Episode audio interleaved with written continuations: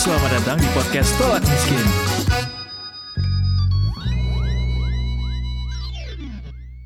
Selamat datang di podcast Solok Miskin Detikers bersama saya Eduardo Simorangkir dan kali ini kita akan ngobrolin soal kripto lokal atau token kripto yang lagi ramai di mana-mana.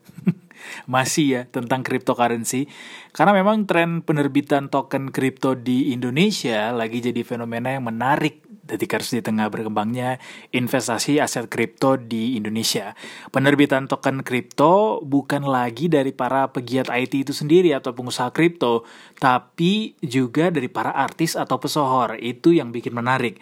Fatwa haram dari sejumlah lembaga atau organisasi muslim Indonesia kayaknya nggak bikin masyarakat Indonesia ini pada mundur gitu untuk uh, melirik aset cryptocurrency. Dari MUI, PWNU Jawa Timur sampai Tarji Muhammadiyah padahal udah kompak menyatakan fatwa haram terhadap emas digital ini. Dan buktinya kenapa kripto masih tetap menarik walaupun memang di awal tahun 2022 ini harganya lumayan banyak yang turun ya detikers. Tapi sepanjang 2021 itu akumulasi transaksi kripto di Indonesia mencapai 859,4 triliun detikers. Angka ini jauh meningkat dibanding 2020 yang e, nilainya tuh cuma puluhan triliun. Dan transaksi ini juga dilakukan oleh sekitar 11,2 juta pelanggan aset kripto yang terdaftar secara resmi di Indonesia. Dan 90 persennya For your information, ini adalah generasi milenial yang usianya 20 sampai 30 tahun lumayan mengagetkan sebenarnya melihat uh, animo generasi milenial atau anak muda untuk melirik uh, satu aset investasi yang uh, terbilang baru masuk ke Indonesia. Sebenarnya udah lama tapi terbilang baru untuk dikenal secara luas begitu. Dan baru-baru ini kita juga mendengar token ASICS yang dimiliki oleh Anang Hermansyah juga Ashanti yang lagi ramai dibicarakan yang juga menjadi bibir uh, di media sosial. Token ASIC sendiri bukan token lokal pertama di Indonesia sebenarnya, tapi jadi mengejutkan ketika nama Anang Hermansyah dan Ashanti yang mempelopori pembuatan token ini. Dan terakhir yang paling anyar juga dan paling unik, anak Ustadz Yusuf Mansur yaitu Wirda Mansur juga ikutan terjun ke dalam dunia kripto yang juga bikin token sendiri. Dalam akun Instagramnya, Wirda dengan gamblang menyatakan ini adalah masa depan. Bulan ini katanya rencananya token kripto garapannya yang dinamakan iCoin, mudah-mudahan benar cara bacanya, akan diluncurkan detikers. Ini kutipannya ya, supaya jadi contoh buat anak muda, nggak hanya jadi pengguna, tapi juga pembuat katanya. Nggak terbatas di pembuatan token kripto, para pesohor lainnya juga terjun ke dunia kripto sebenarnya dengan merambah pasar NFT apalagi kemarin setelah ramai soal Gozali Everyday ya detikers dan ini sebenarnya jadi satu keresahan juga. Sebenarnya sudah sepaham apa sih masyarakat tentang aset kripto ini? Apa saja yang perlu dicermati oleh masyarakat terkait penerbitan token-token lokal ini fenomena e, tumbuhnya token-token baru ini oleh para pesohor dan juga eh, tokoh-tokoh lainnya Langsung aja coba kita tanyakan ke Ketua Asosiasi Pedagang Aset Kripto Indonesia atau Aspakrindo, sekaligus CEO dari toko kripto, Mas Teguh Harmanda.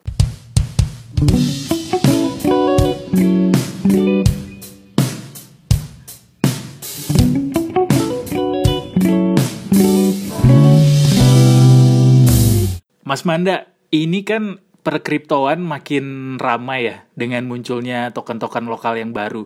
Tapi sebenarnya yang bikin ramai itu karena nama-nama yang muncul justru datang dari para public figure atau tokoh terkenal atau influencer yang notabene punya followers banyak, bukan justru dari para pegiat IT sebelumnya. Nah, Uh, yang pengen saya tanyakan, apa sih mas potensi yang dilihat oleh para pemilik token lokal baru ini, utamanya para public figure terkait peluncuran token-token lokal yang mereka buat ini, mas? Oke, okay. uh, kalau saya berpendapat mm-hmm. bahwa uh, segala perkembangan dan inovasi harus kita dorong dan dukung ya, mm-hmm. terutama untuk uh, ekosistem di uh, teknologi blockchain maupun industri yang ada di aset kripto gitu, terutama di Indonesia.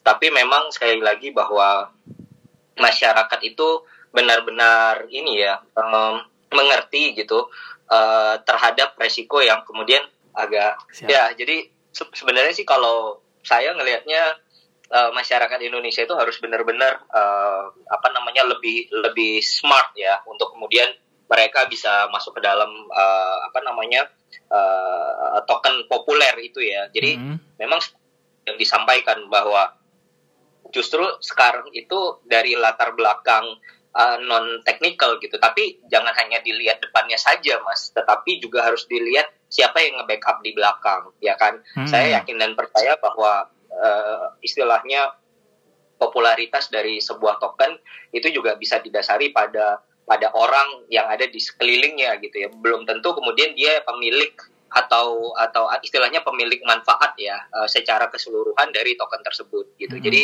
um, saya pikir fenomena itu uh, lumrah saja gitu. Tetapi kalau kami selalu mengatakan bahwa masyarakat ya uh, walaupun kemudian antusias tetapi harus berhati-hati lah ya uh, dari kemunculan uh, token-token yang uh, modelnya sama yang yang yang yang kita pikirkan gitu, yang populer gitu ya, yang kemudian uh, masih dipertanyakan terhadap uh, bisnis modelnya dan yang lain-lain. Hmm, hmm, Mas, tapi kan uh, kalau misalnya kita telusuri nih uh, para influencer atau public figure atau para tokoh ini ngakunya sih bikin ini memang pure gara-gara mereka pengen nggak uh, ketinggalan gitu. Kayak misalnya kemarin juga uh, anaknya Ustadz Yusuf Mansur, uh, Mbak Wirda, itu juga bilang bahwa ini supaya nggak ketinggalan gitu, supaya nggak orang lain yang garap, jadi kita duluan. Istilahnya katanya ini adalah masa depan ya. Kita semua sepakat bahwa mungkin uh, ada uh, cryptocurrency atau blockchain itu adalah masa depan yang masa depan kita gitu.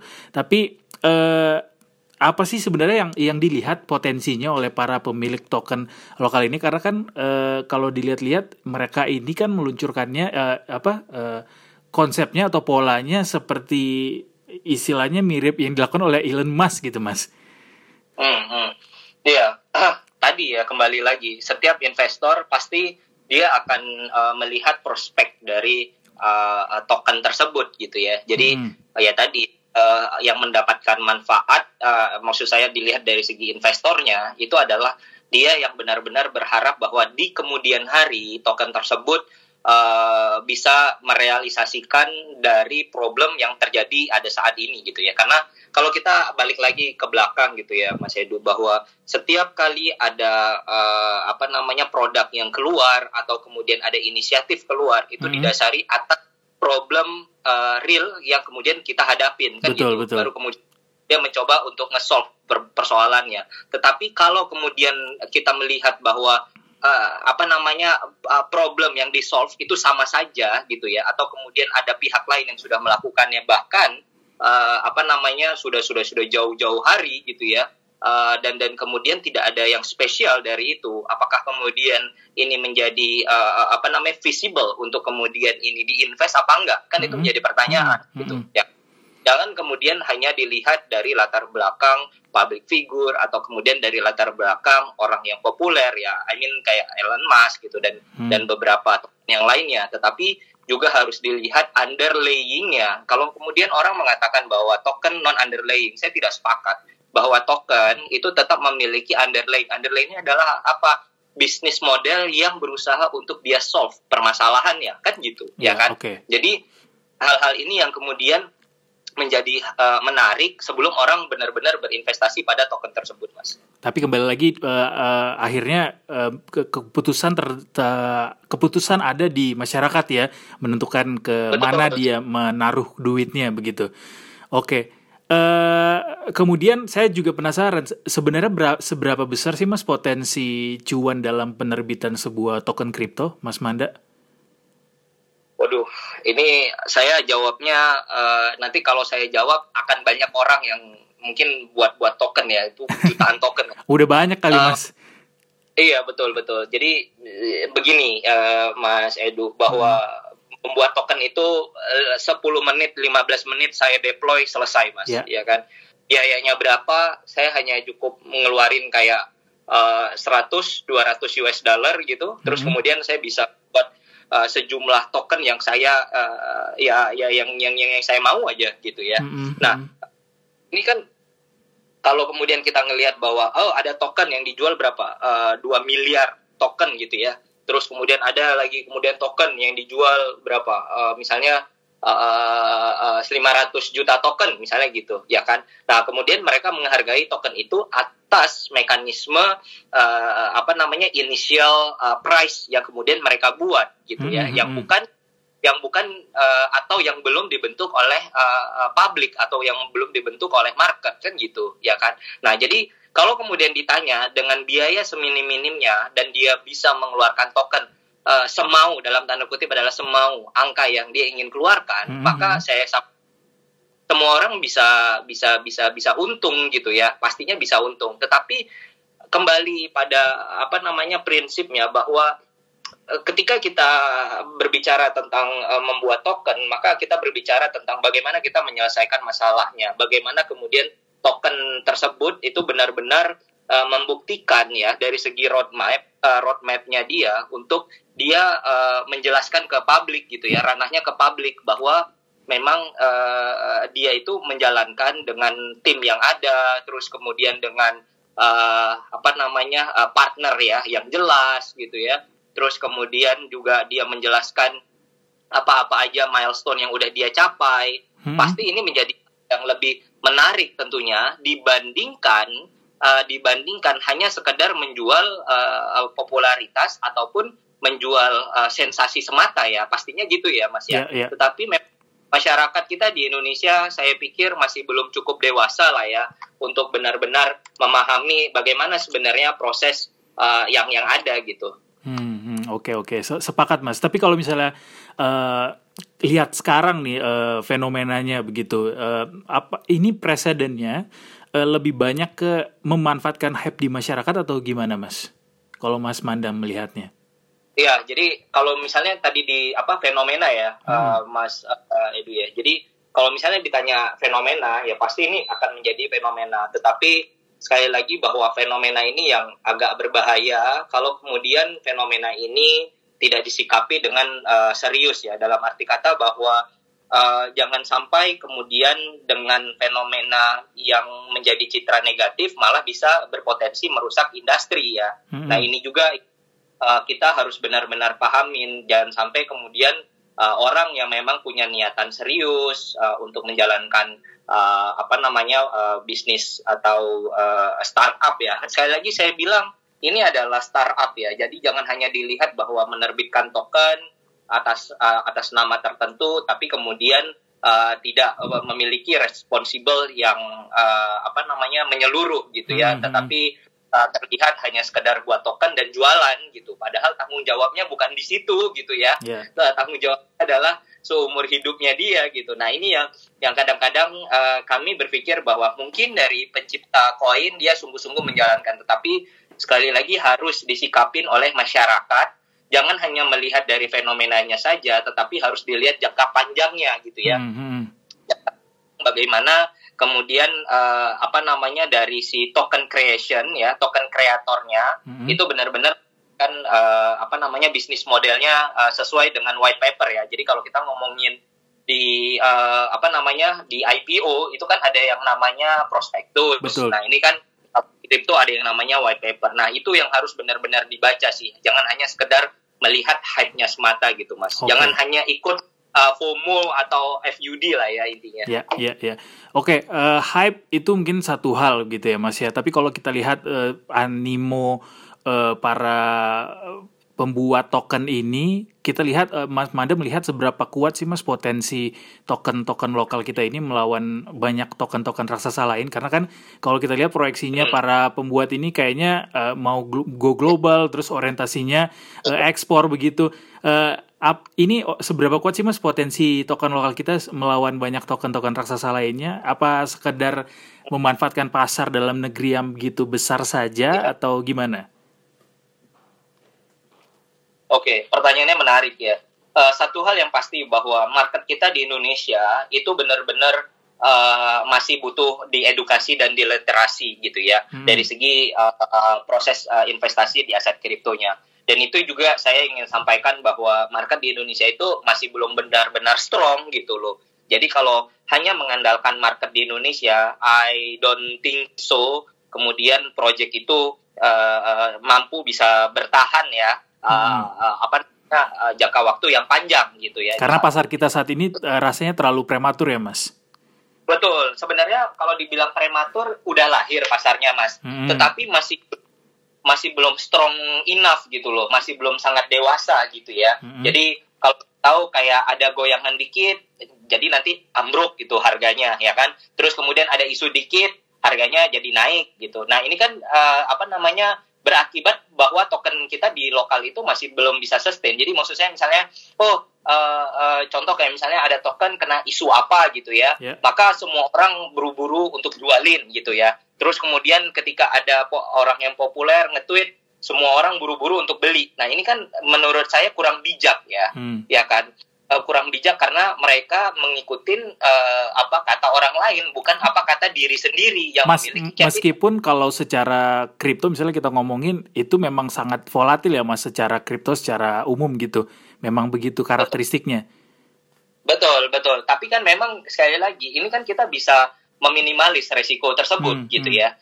Apa yang ingin saya sampaikan pertanyaannya tadi juga bahwa kalau kita ngomongin tentang uh, uh, kualitas dari token global uh, token uh, Indonesia ya, mm-hmm. saya pikir uh, orang atau uh, satu badan institusi tertentu itu harus memiliki seperti code of conduct ya, COC ya. Bagaimana code of conduct ini akan menjelaskan uh, uh, standar atau mekanisme dalam pembuatan token yang memiliki sebuah standar secara global gitu. Jadi okay. orang tidak hanya uh, berpikir bahwa oh saya ada tim, saya ada partner, saya yakin bahwa ada bisnis ini bisa jalan, terus kemudian dia jalan gitu. Enggak, enggak bisa kayak gitu gitu.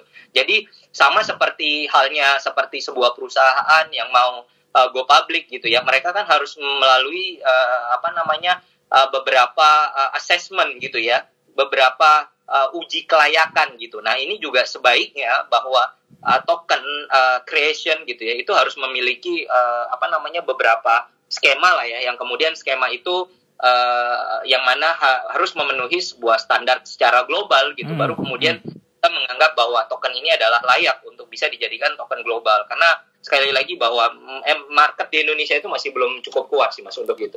Oke, market belum cukup kuat, tapi kita punya potensi besar untuk melawan token-token raksasa ini ya. Tapi Pasti. dengan catatan uh, ya apa namanya uh, kedewasaan kita dalam berinvestasi itu harus bisa lebih ditingkatkan gitu ya mas. Artinya dalam hal ini literasi ya.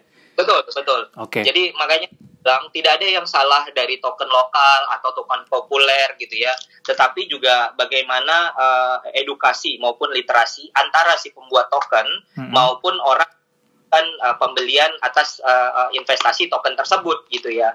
Jadi kalau kemudian si pembuat token ya kemudian mereka harus memenuhi beberapa uh, kaidah gitu ya dalam dalam membuat token secara global gitu tadi yang saya bilang hmm. harus memenuhi namanya seperti apa ya token due diligence gitu yeah, ya yeah. atau uh, CCOC lah ya uh, persyaratan ya. persyaratannya gitu yang mana hmm. kemudian itu secara uh, apa namanya global itu uh, sudah sudah ada gitu pengaturannya gitu mas. Oke okay, oke, okay. mas Mas Manda kan pernah bilang kalau project crypto yang kurang baik itu yang kerap memakai konsep brand marketing yang nggak masuk akal, uh, selalu hmm. menonjolkan kemewahan begitu. Uh, tapi nyatanya kriteria-kriteria ini nih nggak bisa nggak dipakai kayaknya supaya bisa dilirik sama masyarakat atau calon investor. Jadi gimana dong cara membedakannya, Mas Manda? Ya, saya bilang bahwa itu sesuatu yang memang uh, lazim ya dilakukan. -hmm. Ya kita tahu kayak ada yang namanya skema Ponzi, MLM. Biasanya kan mereka uh, berusaha untuk bermewah-mewahan untuk menarik daya uh, apa untuk menjadi daya tarik ya supaya kemudian orang ikut bergabung gitu ke dalam uh, bisnisnya mereka gitu. Nah, um, ya memang ini bukan bukan sebuah standar yang pasti akan dilakukan ya untuk hmm. untuk untuk semua yang yang tidak berkualitas gitu. Tetapi saya hanya uh, mengingatkan dan mewanti-wanti saja bahwa yang namanya sebuah investasi ya uh, itu uh, sifatnya itu adalah uh, mereka uh, selalu berhati-hati dalam memberikan informasi terutama untuk returnnya gitu ya. Jadi memang uh, ini kalau ini kita ngomongin dari sisi investasinya ya, Mas okay. Edu ya. Jadi uh, mereka benar-benar berhati-hati, mereka benar-benar uh, apa namanya menonjolkan bagaimana uh, capaian pencapaiannya mereka gitu ya. Nah, di sisi yang lain kalau kita ngomongin token itu sendiri, maka yang namanya pembuat token itu mereka fokus pada apa pencapaian dari sisi teknikal yang mereka sudah capai gitu mas hmm. ya kan bukan bukan bukan pada pencapaian hal-hal yang sifatnya itu non teknikal gitu ya okay. yang kayak tadi yang kayak tadi mas Edo uh, bahas juga di, di di depan ya kan hmm. bahwa uh, proses yang yang semestinya adalah uh, token itu didevelop oleh uh, technical anali uh, dan kemudian memiliki analisis uh, dari segi marketnya juga hmm. gitu ya hmm. dan dan kemudian uh, baru mendapatkan uh, dukungan dari uh, berbagai pihak gitu ya bukan sebaliknya ya kan nah jadi ini yang yang yang yang sekali lagi bagaimana market itu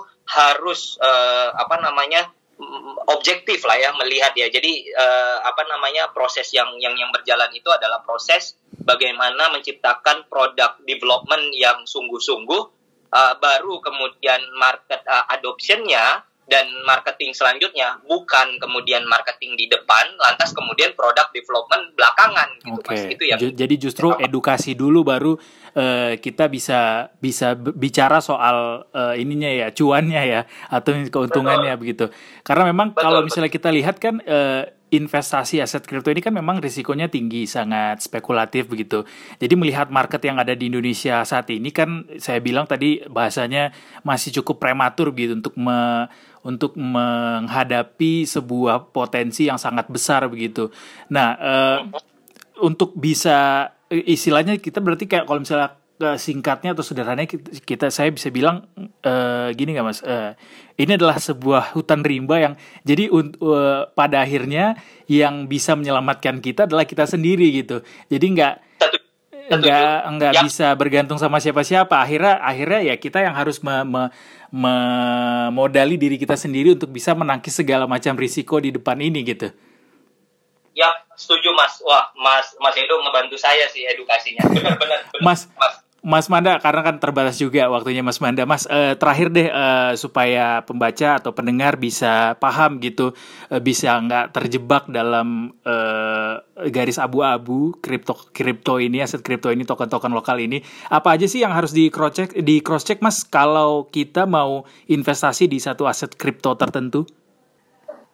Ya, yang pertama itu harus dilihat dari uh, white paper ya, uh, Mas, karena itu menjadi hal yang paling krusial gitu. Di white paper tentunya kita akan menemukan profil dari pengembangnya gitu ya.